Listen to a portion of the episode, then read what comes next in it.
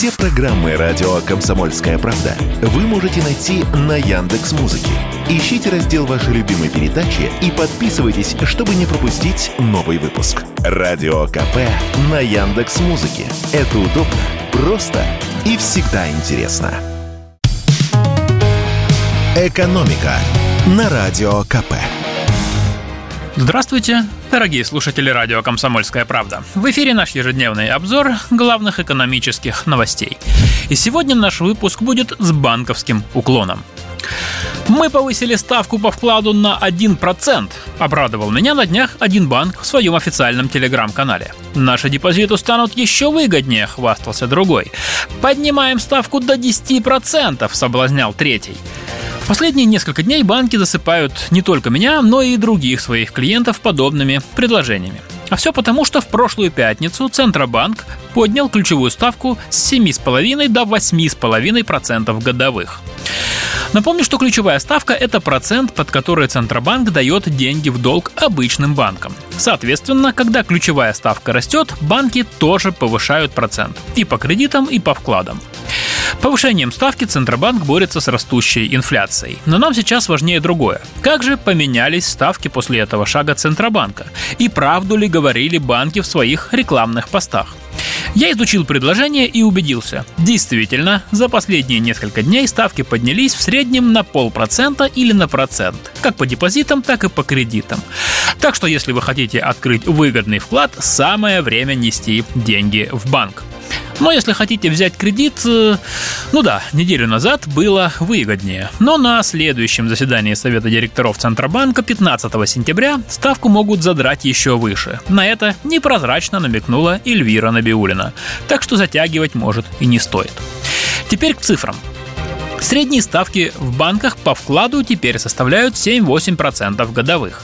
Однако ставка может быть и выше. Например, некоторые банки предлагают более выгодные условия для новых клиентов или при наличии банковской подписки. Это что-то вроде ежемесячной абонентской платы, которая дает возможность получать более выгодные предложения от банка.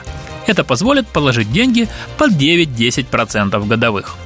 Что касается ипотеки, то ставки по ней выросли до 10-12% годовых.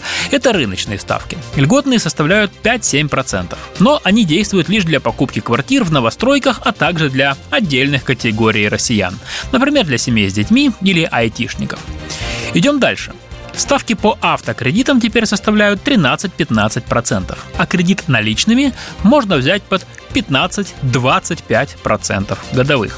Тут ставка сильно зависит от срока займа и кредитной истории заемщика. Чем она лучше, тем ниже процент. Ну и, как я обещал, еще немного поговорим о банковских делах. Вот, знаете, так все было спокойно в нашей с вами жизни. Размеренно, без стрессов и тревожных новостей. И вдруг откуда ни возьмись проблема. Как пугают в новостях, большая часть наших крупных банков перестала принимать через банкоматы доллары и евро.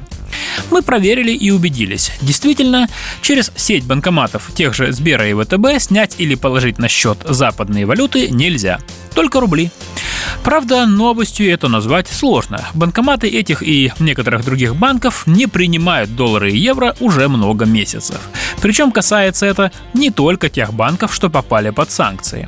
Например, в Райффайзенбанке положить на счет валюту через банкомат нельзя с весны.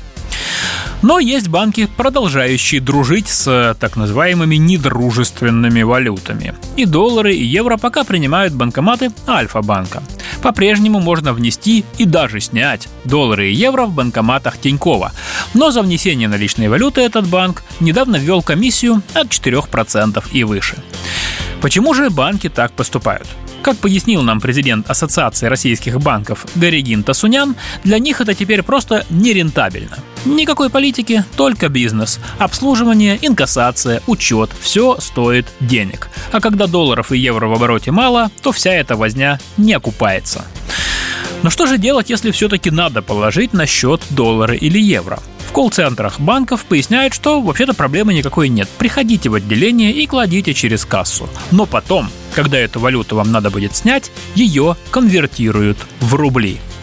Дело в том, что у нас уже давно действуют ограничения Центробанка. Снять в долларах можно до 10 тысяч баксов со счета, открытого только до 9 марта 2022 года.